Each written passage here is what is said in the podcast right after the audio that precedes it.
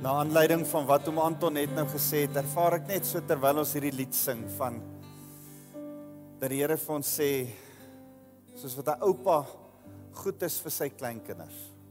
Net die beste vir sy kleinkinders wil hê. Soos wat 'n pa goed is vir sy kinders en vir sy kinders wil sorg. En weet wat sy kinders nodig het nog voordat hy voordat sy kinders dit eers hoef te sê of hoef te vra wil ek net weer vir jou kom sê, jy het 'n goeie Vader. Vader God ken jou. Hy weet wat jy nodig het. Hy's lief vir jou. En jy's ver oggend hier want hy het 'n besonderse plan met jou. Hy wil hê dat jy sekere goed moet weet, hoor en ervaar. En ver oggend wil ek vir jou sê, maak net jou oë so toe. Kom sê net Here, dankie dat U vir my 'n goeie Vader is, perfect in all your ways. Jou aardse Vader mag dalk 'n goeie pa gewees het, maar daar hier en daar het hy dalk tekortkoming gehad. Dalk het hy baie tekortkominge gehad. Dalk was hy nie eers 'n goeie pa nie. Maak nie saak nie. Vanoggend moet jy weet. He is a good good father. He's perfect in all his ways. Hy's perfek vir jou. Hy gee vir jou om. En hy wil dit vandag in jou hart vir jou kom bevestig. Here, dankie vir u liefde. Dankie Jesus. Bly net so staan en aanbid.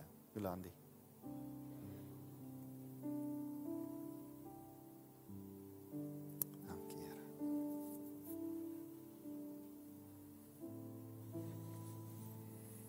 Goeiemôre julle. Um terwyl ons vanoggend worship, sien ek net hoe ek sien hoe mense staan en jy's gekeer. Van julle het jy jy's jy's gekeer vir dit wat jy moet doen.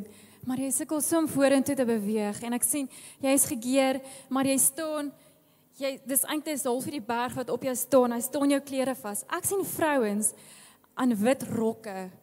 Wit rokke en hulle is gekeer. Um vir vir ek sien dis warrior vrouens wat gekeer is, maar jou rok sit vas in hierdie berg. Jy um en ek ervaar dis dis 'n stronghold, dis dis iets ietsie wat jou vashou en jy weet wat dit is. En jy sê Here, ek ek sien ek moet vorentoe beweeg. Ek, ek sien wat is voor my, maar ek kan nie beweeg nie. Ek ek bly net waar ek is. En en jy weet wat is hierdie stronghold op jou lewe en Um en soos wat ek dit nou sê, ervaar ek hoe die Heilige Gees dit net vir jou wys, dit aan jou openbaar. Dit is baie dit aan jou persoonlik openbaar. En ek en ek ervaar net hoe jy net sê, Here, dit is net te moeilik. Fisies uit my eie krag uit kan ek kan ek kan nie hierdie berg skuif nie. Ek kan hierdie stronghold laat gaan, hierdie houvas laat gaan nie. En ek ervaar net wat die Here net wat die Heilige Gees net sê, just give it in the spirit to Jesus because he is your interpreter. Hy gaan en hy gaan interpreteer dit by God die Vader. En ek sien net hoe God die Vader hierdie net hierdie stronghold het. Hy vat dit wat hoe hy dit net vir hom gee en hoe Vader net sê I love you, I love you, I love you. En ek sien net hoe hoe, hoe God die Vader hierdie hierdie um groot berg in jou lewe net kom skuif en hoe jy los is en hoe jy met jou keer kan begin vorentoe beweeg. En ek ervaar net hoe die Here jou net wil kom losmaak want jy kan vorentoe beweeg. Here, dankie vir u woord. Dankie dat ons nou as ons saam die woord bestudeer, ons kan ervaar dat dit wat u nou profeties ook vir ons sê, dat ons kan loskom en dat U berge wil versit. Ons loof U naam Jesus. Amen en amen. Julle kan gerus sit. Plantasie kan uitgaan. Dankie Shaal. Jy kan die span jong mense vat. Julle gaan bietjie Lapa toe. Geniet dit. Uh dankie Jaco, dit was heerlik om saam met julle te die Here te loof en te prys. Ek wil begin deur jou te vra uh wie van wie van julle het getuienis hier van mense wat by jou troue was. Wie mense hier behalwe nou jou man of jou vrou, dit tel nie. Wie wie mense hier wat by jou troue was? Ah, ja Erika, ek was by jou troue want ek het jou getrou. So. Ja, wie nog? OK, goed. Daar's so 'n paar. Goed. Wat se getuies hier is dink nie hier's getuies van ons as ek so vinnig dink van my en Dot dat ons getuies hier is nie. Het jy getuies van van die beste goed? Mense wat saam met jou was wat kan sê ek was daar toe hierdie wonderlike ding in jou lewe gebeur het. Ek besef baie keer gebeur daar goed en dan dan dink jy terug en dan dink jy ja, hierdie goed was so lekker, maar dan dan dink jy maar daar's daar's nou niemand saam met my in hierdie fase van my lewe of nou saam met my hier wat dit kan onthou nie. En en dis seker nog meer so Anton vir 50 plus. Uh en dis hoekom 50 plus mekaar nodig het en onder, ondersteun en, en daar's iets lekker om te kan sê, man, onthou jy toe dit en dit gebeur het. En En en ek dink ons is bevoorreg om fotos te kan kan neem en fotos as herinnering te kan hê en fotos te kan hê wat jou kan herinner aan goeie goed wat in jou lewe gebeur het. Ehm um, prys die Here vir selfone met met kameras en allerlei goed dat ons makliker fotos kan neem om ons geheue te verfris. Hoe ouer mens raak, van 50 plussers, hoe, hoe hoe belangriker raak dit om die fotos te hê om jou te herinner aan die ander goed, nê. Nee. Uh dit is net so. Ehm um, ek's nou nog nie heeltemal daar nie. Maar ek kan begin agterkom ek het die fotos nodig om my te herinner. Daar's iets daarin om getuies te hê. Om om mense om jou te hê wat kan getuig van 'n goeie ding.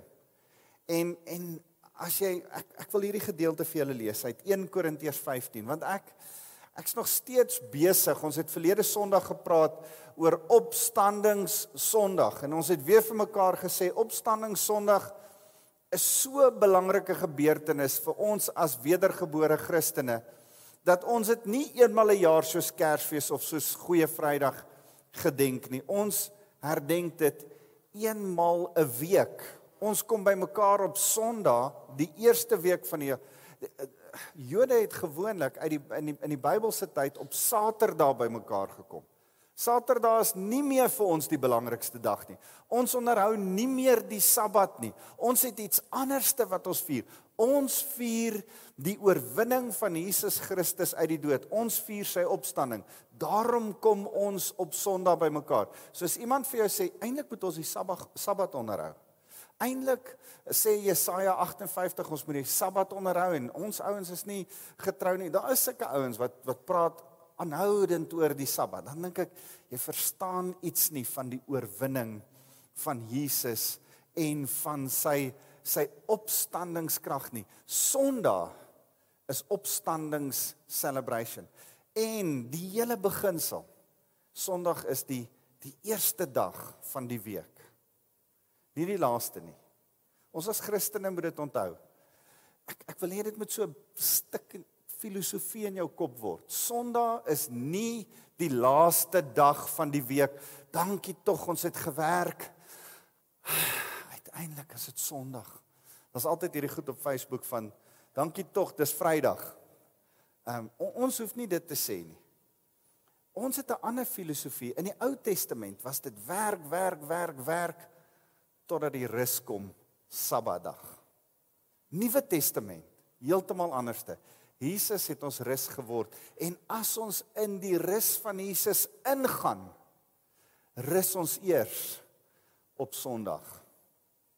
En dan werk ons vanuit ons rus. Alles wat ons doen, werk ons vanuit ons rus. Ons is in Christus. Ons is in ons rus. En omdat ons in Christus in die rus van die Here is, werk ons vir hom uit dankbaarheid uit. Maak dit sin? Heeltemal 'n ander mindset. As om te werk, werk, werk, werk sodat jy Sabbatdag kan rus. Ons rus eers en dan werk ons. Jou vakansie behoort ook so te werk. Jou vakansie behoort te wees: Here, dankie dat ek met vakansie gaan nou dat ek opgecharge is. Nou dat ek dankbaar is, nou dat ek kan sien, gaan ek werk. O, ons is nie mense wat werk, werk, werk totdat ons poegaai is en dan rus ons nie. Dit is so 'n bietjie ander dit maak niks aan jou vakansie beplanning nie. Dit maak niks aan jou week nie. Dit maak net iets hier in jou kop wat ek wil hê jy moet vasmaak. Want ons is mense wat glo in die opstanding van Jesus Christus. Ons het verlede week daaroor gepraat, oor die opstanding. Ek wil ver oggend praat oor iets waarvan Jesus getuig het met sy opstanding. Die opstandingskrag van Jesus Christus. Lees saam met my in 1 Korintiërs hoofstuk 15 vanaf vers 3. Hy sê Paulus sê hier die kern van die boodskap wat ek destyds aan julle deurgegee het en wat ek weer by by hulle voor my ontvang het was dat Christus soos in die skrif staan vir ons sondes gesterf het ook dat hy begrawe is en God hom op die 3de dag opgewek het. Daar's die kern. Gesterf begrawe opgewek. Daai goed. Dis die dis die bottom line van die goeie nuus van die evangelie die goeie nuus wat ons verkondig dat hy vir ons gesterf het dat hy begrawe is die dood oorwin het en dat hy opgewek het en dat ons saam met hom opgewek is in Christus. Ehm um, verder dat hy aan Petrus verskyn het en daarna ook aan die 12 apostels, daarna het hy meer as 500 van sy volgelinge te te gelyk verskyn. Van hulle leef die meeste nou nog, maar party is reeds dood. Daarna het hy aan Jakobus, dis sy broer, sy eie broer wat later die pastoor van die gemeente in Jerusalem was, uh, het hy aan Jakobus verskyn en later aan al die, al die apostels. Heel laaste aan almal het hy ook aan my verskyn asof ek die ontydig geborene was.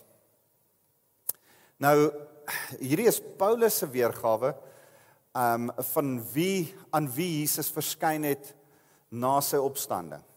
Maar as jy Johannes gaan lees, as jy Matteus, Markus en Lukas gaan lees, dan is daar so min of meer 12 verskillende wat, wat ons so so kan uitken 12 apart verskillende verskynings. Eers aan Maria, dan aan die vroue, dan aan Johannes en en en en Petrus, dan aan die 12, dan aan die 12 weer saam met Thomas toe Thomas nie betrokke was by die eerste keer nie en dan verskyn hy weer by die see van Galilea aan hulle en dan op 'n berg.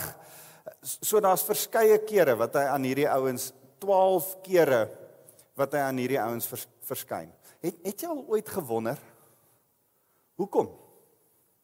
Hoekom het Jesus teruggekom aarde toe? Opgestaan uit die dood? En en hoekom het hy nie net opgevaar hemel toe soos wat hy 40 dae? Hoekom het hy besluit om 40 dae hier te bly? 12 verskillende kere aan oor die 5 600 mense op uh, op verskillende maniere te verskyn. Hoekom? Hoekom het hy dit gedoen? Het jy ooit daaraan gedink? Die belangrikste is is om te bevestig vir jou en vir my dat hy waarlik die dood oorwin het en dat hy opgestaan is. Want daar was leuns oor hom versprei dat hy nie die dood uit opgestaan het nie. Daar's die die die Jode en die Romeine wou glo dat hy nie die dood opgestaan het nie. En hy moes dit onteenseglik bewys dat hy uit die dood uit opgestaan het en die dood oorwin het. En daarom is daar 12 verskillende kere, daarom is daar op verskillende maniere, daarom eet hy saam met die disippels. Daarom verskyn hy op 'n bonatuurlike manier in die bokkamer. Daar's daar's daar's verskillende maniere, daar's verskillende plekke. Hy's nie net in Jerusalem nie, ook in Galilea. Uh daar's vrouens, daar's mans, daar's 'n hele groep mense, daar's individue aan wie hy verskyn. Ek ek dink aan die Emmausgangers wat hy so saam mee gestap het. En dan hulle die hele evangelie uit die Ou Testament uit verduidelik het. En hulle het nog nog steeds nie geklik dis hy nie. En toe hy die brood breek saam met hulle en nagmaal hou, toe toe klik hulle vir die eerste keer wie hy is. Man, ek ek ek dink dit dis so wonderlik. Terwyl ek by die Here sit oor hierdie ding in hierdie week, ervaar ek die Here wys my hierdie prentjie dat soos Adam geskape was as 'n klei, die Here sê ek uit uit hom uit klei uitgemaak. En en soos wat hy 'n klei mens is wat daar gelê het sonder lewe was was die potensiaal tot lewe daar, die liggaam het daar gelê. Dis amper soos as iemand doodgaan, as jy al ooit by iemand se lijk was, sal jy weet as hy daar lê en dis net sy liggaam, maar sy gees is nie meer daar nie. Dis nie meer hy nie. Het jy al daai ervaring gehad? Dis nie meer hy nie. Dis dis net nie meer dieselfde nie. Nou nou stel jouself voor toe Adam geskape was, was hy gemaak.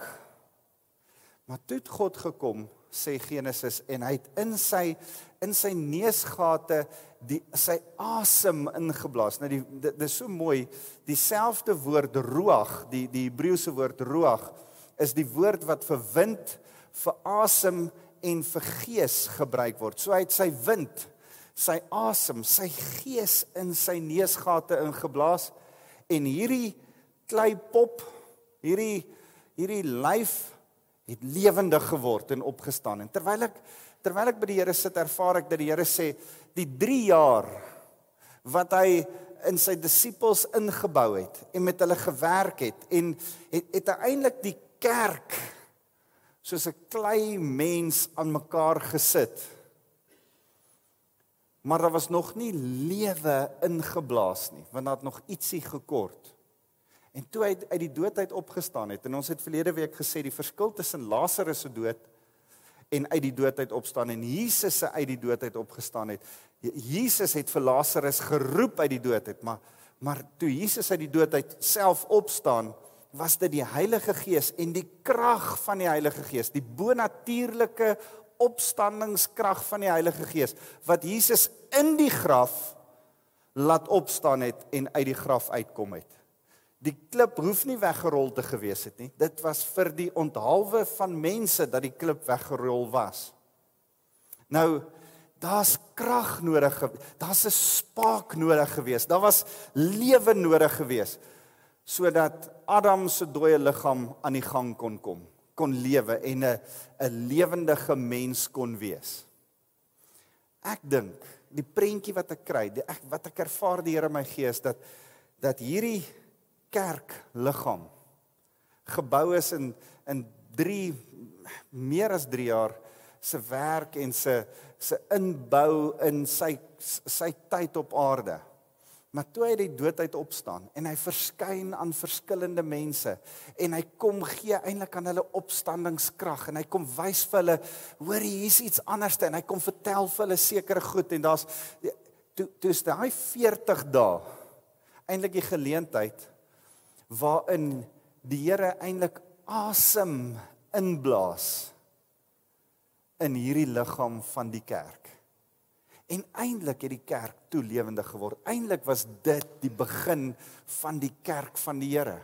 Op 'n stadium vaar hy op na die hemel en en kan ek net vinnig sê hemelvaart is vir ons as gemeente geweldig belangrik. Ons gaan 'n donderdag, ek kan nie die presiese datum onthou nie. As iemand die datum kan onthou of weet, sê asseblief vir my. Ehm, um, maar ons wil hemelvaart elke jaar saam vier. Ons gaan dit weer hierdie jaar saam vier. Dit is vir ons belangrik. Ons hou dit uh, uh, uh, aan diens hierso. Uh gewoonlik sommer in die kapel. Uh, maar dan kom ons by mekaar. Hemelvaart is nie meer vir die wêreld belangrik nie, maar dit is vir ons belangrik. Ons hou 'n erediens tydens hemelvaart want hemelvaart is vir ons belangrik. Jesus het opgevaar hemel toe en net voordat hy opvaar, sê hy vir sy disippels: "Gaan Jerusalem toe. Gaan wag vir my, dan gaan julle krag ontvang sodat die Heilige Gees vir julle krag kan gee sodat julle getuies kan wees oor die hele wêreld, want die wêreld moet aan die brand gesteek word met hierdie goeie nuus. Die kerk moet oor die wêreld heen versprei met hierdie goeie nuus." En die Here het eintlik sy asem ingeblaas in hierdie kerkliggaam in toe hy opgestaan het uit die dood. Toe hy aan sy disippels verskyn het en vir hulle gewys het hoe lyk sy verheerlikte liggaam. Hy het vir hulle oorwinning kom wys in daai tyd. Ouens, ek wil jy moet vandag 'n ding vang. Jesus het opgestaan en hy het vir jou oorwinning gewys sodat jy in oorwinning kan leef. Jy hoef nie te sukkel nie. Die berg wat voor jou staan, die goed wat jou laat vashak, die goed wat jou nuwe jy, jy hoef nie meer daarmee te sukkel nie. Die Here het jou die oorwinning gegee. Hy het sy ruag, sy gees, sy krag, sy opstandingskrag in jou ingeblaas sodat jy kan lewe. So die opstandingskrag, die die opstaan van Jesus en sy verskyning was in die eerste plek om die kerk aan die lewe te kry. In die tweede plek was dit om elkeen van ons as individu aan die lewe te kry met ons wedergeboorte. Ek en jy moet wedergebore word. Johannes sê hierdie ding. Hy sê in Johannes uh, Jesus sê in Johannes dan as hy in Nikodemus verskyn ver, verduidelik hoe hoe hoe werk uh, wedergeboorte. Dan sê hy ons moet uit water en gees gebore word. Blaai gou saam met my na na Johannes hoofstuk 3 vanaf vers 3 dink ek. Johannes hoofstuk 3 vers 5. Jesus het geantwoord: Ek verseker jou as as iemand nie uit water en gees gebore word nie, kan hy so nimmer as te nooit in die koninkryk van God ingaan nie. Jy moet eers gebore word uh, uit vrugwater uit. En dan een of ander tyd moet jou gees tot wedergeboorte kom. Wat uit 'n menslike liggaam gebore is, is menslik en wat uit die gees gebore word, is gees. Moenie verwonderd wees dat ek vir jou sê uh gesê het jy moet van bo gebore word nie. Die wind waai waar hy wil. Jy hoor sy suising, maar jy weet nie waarvandaan hy kom nie en waarheen hy op pad is nie. So is dit met elkeen wat uit die gees gebore is. En vandag wil ek vir jou sê daar's iets daarin om te sê Here, ek het u gees nodig om lewendig te word. As jy hier sit en jy het nog nie tot wedergeboorte gekom nie, is dit nie iets wat jy uit jou kop uit kan doen nie. Iets in jou gees moet besef, Here, ek het 'n verhouding met U nodig. Here, sal U my gees lewendig maak. Soos wat daai dooie klei lyk daar gelê het en die Here het asem in hom geblaas en hy het lewendig geword. So is jou gees op die oomblik nie lewendig as jy nog nie tot wedergeboorte gekom het nie. En het jy nodig om vir die Here te sê, Here blaas asseblief u gees in my in sodat ek kan lewe. Elkeen van ons het dit nodig. Elkeen van ons het dit ten minste een keer nodig om te sê, Here, ek bid dat u my gees lewendig sal maak.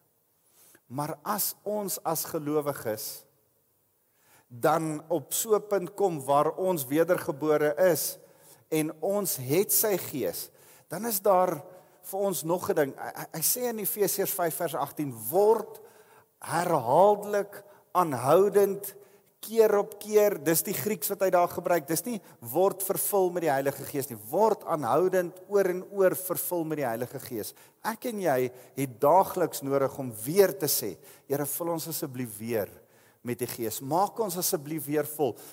Wat is die Gees? Die Gees is die opstandingskrag van Jesus Christus. Die Gees is die een wat hom laat opstaan het uit die dood uit. En ek en jy moet sê, Here, daai krag, daai bonatuurlike krag, daai daai krag wat wat wat wat dood oorwin het.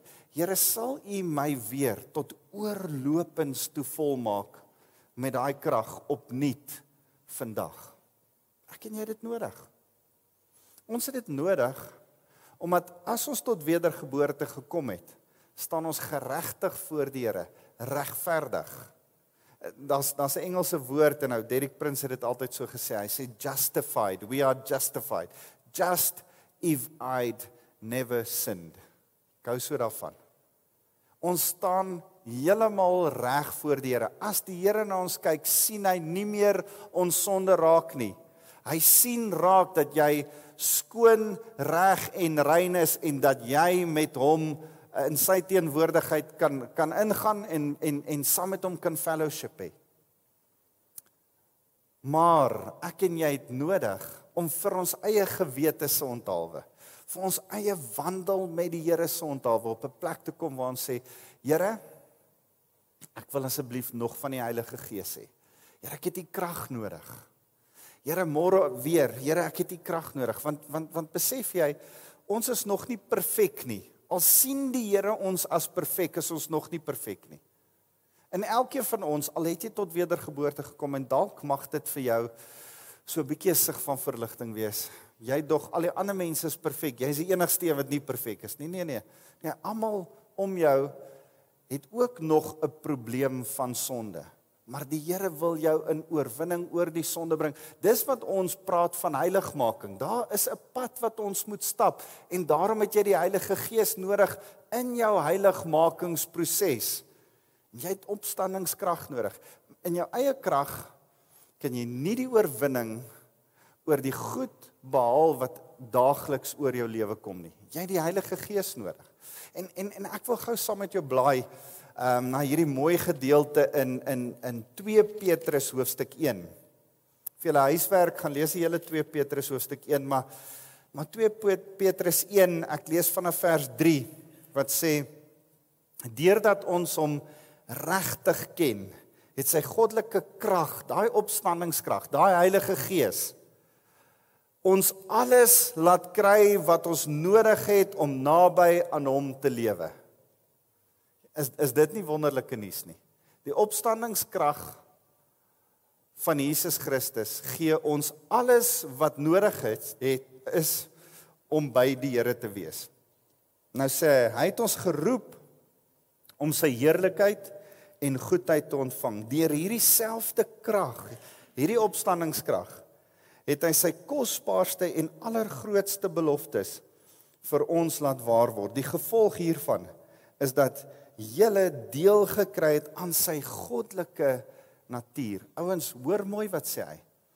Jy het nie meer deel aan jou menslike natuur nie, jy deel aan sy goddelike natuur deur die opstandingskrag. Omdat sy opstandingskrag nou binne in jou leef deur middel van jou wedergeboorte en omdat jy daagliks vra, Here, vervul my weer met u opstandingskrag, kry jy nou 'n goddelike natuur. En nou sê hy so het jy vrygekom van die proses van agteruitgang wat as gevolg van die neigings van ons menslike natuur oral oral en en alles en almal laat sleg word. As jy die hele ding wat wat wat Dawid sê, Here, ek is in sonde ontvang en gebore. Here, die menslike natuur is dat dat ons sonde doen en as ons onsself los, word ons al hoe meer sondig en word ons al hoe slegter en gaan ons eintlik agteruit. Sê die Here, nee nee, wag, ek het nou my opstandingskrag in jou ingesit. Dis waar van 'n ongeredde mens.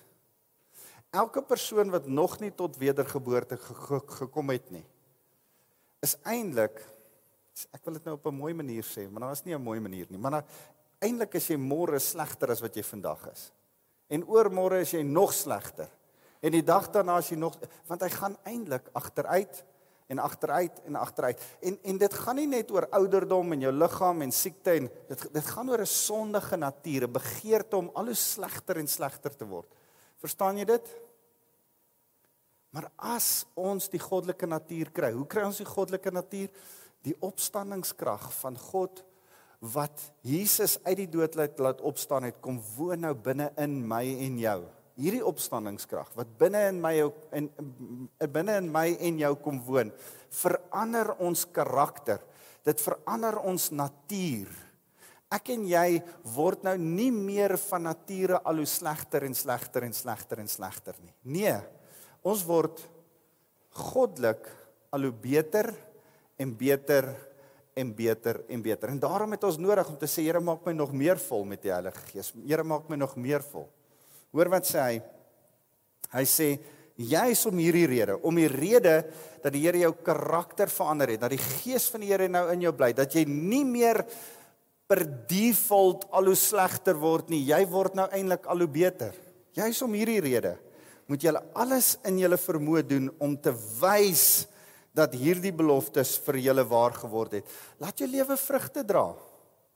Kan mense dit sien in jou lewe? Wys dit, wys dit. Hy sê dan sal julle geloof dis wat gebeur as opstandingskrag in jou in jou is. Jy het geloof. Dan sal jou geloof meebring dat jou leefstyl goed is. Jou leefstyl sal begin wys. Dit sal die vrug wees. Mense sal in jou leefstyl sien en dien die Here. 'n Goeie leefstyl bring weer mee dat jy God beter leer ken. As jy beter leef, dan is daar 'n begeerte om te sê Here, ek soek u woord. Ek wil in die woord begin bestudeer wat vir u reg is en wat vir u verkeerd is, want ek wil goed leef. Ek wil volgens u woord leef, nie meer volgens my standaarde nie. Here, u het 'n goddelike natuur in my gesit. Daarom gaan ek u bestudeer, nie meer die manier hoe my ou vleeslike natuur was nie. Dan sê hy as 'n mens God ken, kan jy jouself dissiplineer. Dissipline is belangrik.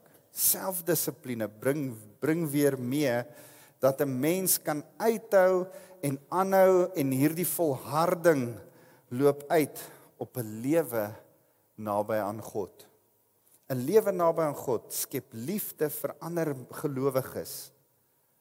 So hoe nader ek aan die Here kom as gevolg van sy opstanningskrag, as gevolg van 'n lewe wat ek al hoe heiliger voor hom wil leef as gevolg van die feit dat ek my lewe wil regkry voor hom gaan dit meegee dit gaan dit gaan een van die vrugte daarvan gaan wees dat ek 'n liefde vir ander gelowiges het dan sê hy 'n liefde vir vir gelowiges 'n positiewe houding teenoor medegelowiges wat mee meebring dat jy almal liefhet dit begin by gelowiges maar dan begin die Here jou hart sag maak selfs vir die heidene, selfs vir die sondaars, selfs vir die waarvoor jy in die verlede vies geraak het en hulle nie kon hanteer nie.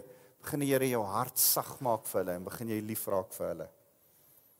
Hoe meer julle op hierdie wyse groei, hoe meer sal julle die feit dat julle ons Here Jesus Christus ken veroorsaak dat julle nie nutteloos en geestelik onproduktief is nie. Mense wie se lewe wys dat God se beloftes in hulle waar geword het, is nie uh, is uh, uh mense wie se lewe nie wys dat God se beloftes in hulle waar geword het nie, is blind of ten minste kortsigtig. Ek wil vir jou sê, ek en jy as ons dink aan Jesus se opstanding, het ons die opstandingskrag nodig om te besef, Here, U die kerk begin deur die opstandingskrag maar uiteindelik my begin deur wedergeboorte. Maar U hou my eintlik aan die gang. Soos wat 'n kar petrol nodig het, het, het jy die Heilige Gees elke dag nodig om vorentoe te gaan, te groei, aan te gaan met jou lewe en en en vir die Here te sê, Here, ek wil kom op 'n punt waar ek lief is vir die verlore wêreld daar buite. Want weet jy wat? Dis die derde ding wat ek wil sê. Die wêreld daar buite kan nie eintlik aangaan sonder die opstandingskrag van Jesus Christus nie. Die wêreld daar buite het die opstandingskrag van Jesus Christus nodig. Dit is die goeie nuus. Die goeie nuus is nie dat Jesus gekruisig is nie. Dis net die helfte van die goeie nuus. Die goeie nuus is nie dat hy in die graf was nie. Die goeie nuus is dat hy uit die graf uit opgestaan het en die dood oorwin het. Dis wat 'n verlore wêreld daar buite nodig het. Wat ek en jy aan die wêreld daar buite moet gee. Maar dan moet eers 'n punt kom. Waar jy kan sê, man, ek ek het so 'n liefde. Here het met my op so pad in opstandingskrag gestap. My so begin uitsorteer dat ek 'n liefde vir my medegelowiges het. Maar nou is daar so 'n liefde wat brand vir ongelowiges sodat ek vir hulle die goeie nuus kan gaan bring. Here dat dat hierdie mense nie verlore sal gaan nie, maar dat hulle by U sal uitkom. Net nou terwyl ek worship, ervaar ek dat die Here vir my sê, ek moet vir julle sê, ek's lief vir julle. Ek's lief vir julle. Ek's lief vir julle. En dis vir my so lekker om hier voor te staan en te besef, man, die Here het my bederf met 'n gemeente vir wie ek regtig lief is. Ek like julle. Dis regtig lekker om by julle te wees. Dis dis lekker om met julle te praat. Maar dis maklik om te praat met mense vir wie jy lief is. Besef jy dit? Dis my dis my heerlik en is maklik. Dis nie altyd so maklik om te praat met mense vir wie jy nie so lief is nie. En daarom moet jy voordat jy kan praat eers jou liefde in lyn kry moet asseblief nie met iemand praat voordat jy nie lief is vir hulle nie. Want as jy nie lief is vir hulle nie, gaan jy gaan jy eintlik net op hulle gal braak. Romeine 2 vers 4 sê it's his goodness, his loving kindness, it's his mercy that leads us to repentance. Dis die Here se goedheid wat ons tot bekering bring. Nie sy oordeel nie. Dit help nie jy kom na mense en so julle gaan hel toe, julle klomp sondaars. Dit help net mooi niks. Dis nie wat die Here die, Here wil hê dat jy vir jou familie, jou vriende, jou kollegas, die mense om jou so 'n passievolle liefde sal begin kry. Dit gebeur net as jy vir die opstandingskrag van die Here wil begin bid. En as die opstandingskrag in die Here soos 'n teesakkie deur jou trek, dan begin daar 'n klomp goed soos 'n kettingreaksie in jou gebeur en dan kom jy op een of ander stadium wat jy sê, Here, ek het hierdie liefde vir hierdie mense. En dan wanneer jy vir ongelowiges lief is, dan kan jy met hulle praat.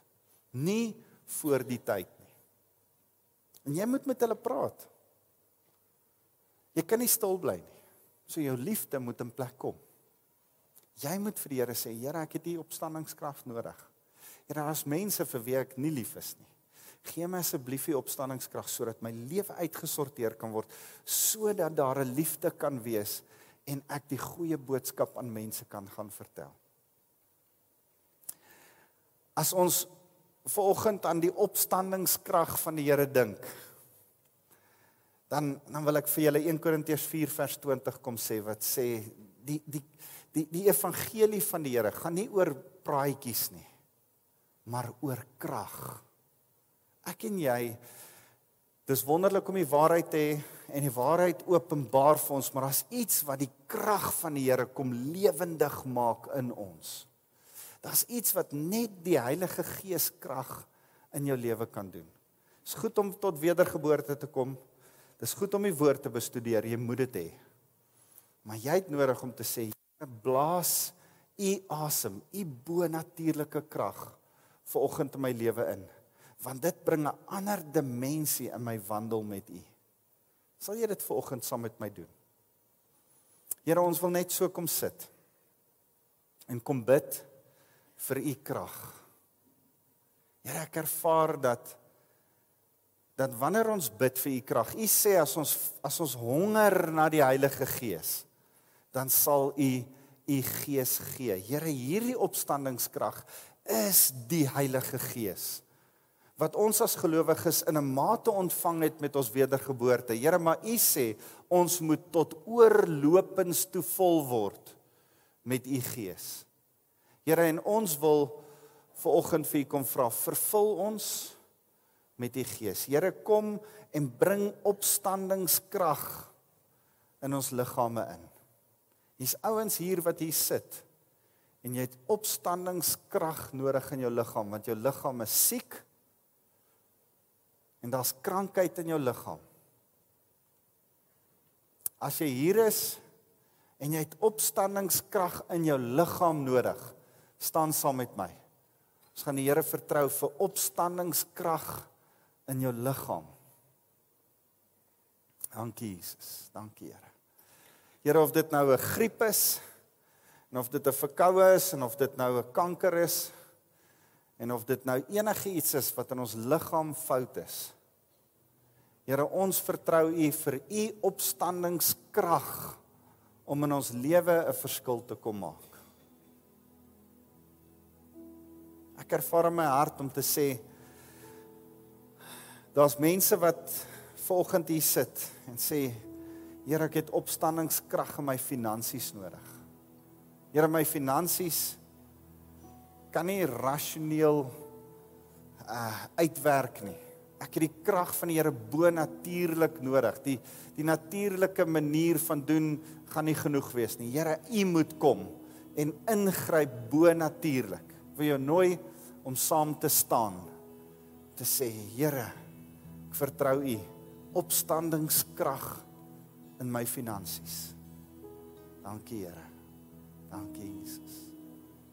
Dankie Here.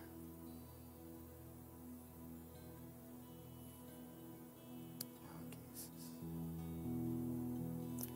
Dis mense wat in verhouding staan met ander mense. En daar's soveel konflik en ehm um, misverstande dat dat julle al so kwaad vir mekaar geraak het. Dat julle al so ver uit mekaar uit gedryf het. Volgende het jy nodig om in daardie situasie, daardie berg van jou lewe te sê, Here, opstandingskrag. Kan ek vra dat u opstandingskrag in hierdie verhouding sal inkom? As jy nodig het om die Here te vertrou vir opstandingskrag in daai verhouding van jou, sal jy opstaan saam met my.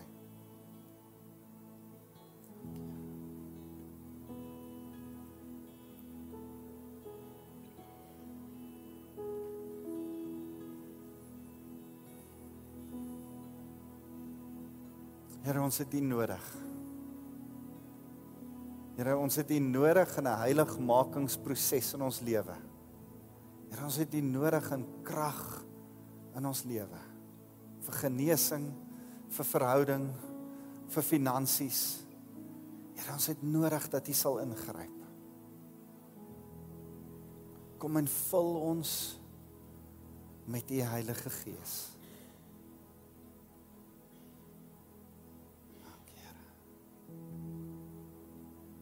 Kom ons wag net so 'n oomblik. Bly net so staan.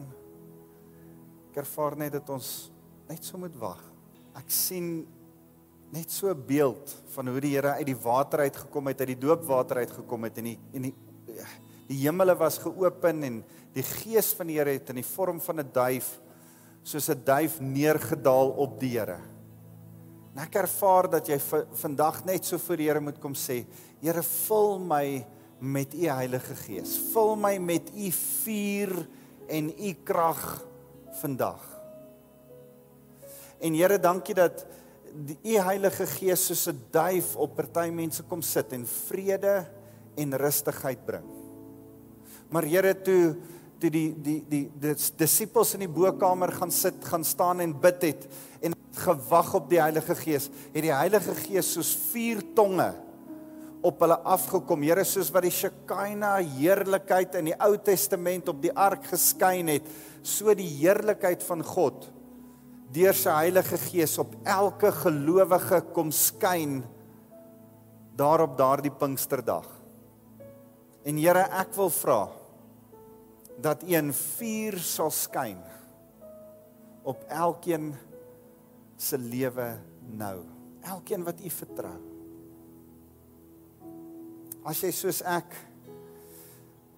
saam kom vertrou en vir die Here sê Here, ek het nodig om weer vervul te word met die Heilige Gees. Wil ek jou ook nooi om te staan. Te sê Here, ek het dit nodig. Efesiërs 5 vers 18 sê word weer en weer en weer word daagliks vervul met die Heilige Gees. Ek ek het so bekommernis oor my. Ek praat met jong mense hierdie week en en, en ek het 'n bekommernis oor my oor jong mense wat te veel drink. Ouens wat dronk word en dink dis cool om dronk te word. En die skrif sê, moenie dronk word van wyn nie. Moenie settle vir die vir second best nie. Moenie settle vir vir 'n gemors nie. Moenie settle vir dit wat nie goed genoeg is nie dronk word van wyn is nie goed genoeg nie.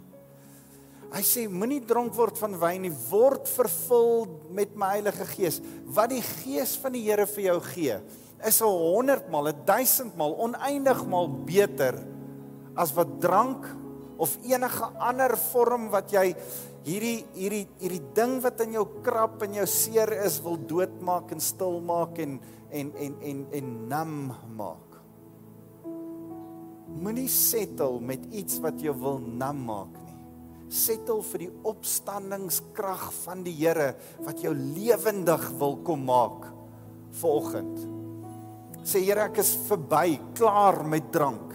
Here, ek is klaar met met sekere goed in my lewe wat ek nie kan los nie. Here, ek is klaar met hierdie goed. Ek kom staan en ek vra Here, u opstandingskrag in hierdie omstandighede. Here, ek het u krag nodig beweeg met u krag in hierdie aspek van my lewe in kom verander dit. Draai dit om, Here. Bring net lewe, blaas lewe in hierdie situasie van my lewe in. Dankie Jesus. Dankie Here. Here, ons het U opstandingskrag nodig. Dankie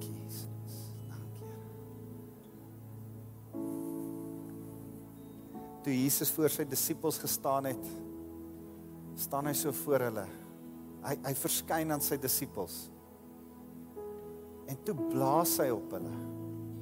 En hy sê ontvang my Heilige Gees, ontvang my opstandingskrag. Ontvang dit wat my laat opstaan het uit die dood uit. Ontvang dit. Ek wil hê jy moet jou hande so moet uithou. Ek wil net as 'n teken oor jou blaas volgend en ek sê ontvang die opstandingskrag van Jesus Christus.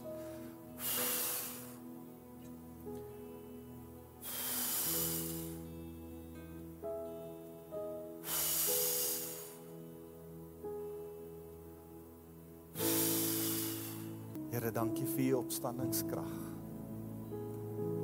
Dankie dat u oorwinning bring in situasies.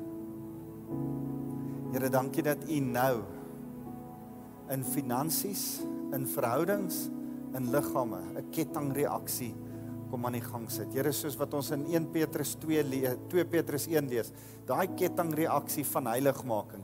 Here dat u u u opstandingskrag as ons dit van u kom vra en u kom bid, Here dan dan dan begin dit goed een na die ander in ons lewe verander. So een na die ander begin dit een ding regtrek wat 'n volgende ding regtrek, wat 'n volgende ding regtrek. Here, maar dit begin by 'n honger, 'n begeerte volgend. Dit begin by 'n honger en 'n begeerte elke dag om op te staan en te sê, Here, ek het U opstandingskrag nodig. Here, ek het die Heilige Gees nodig in my lewe. Kom maak my vol. Kom maak my tot oorlopends toe vol van U Gees. Ons loof U naam, Jesus.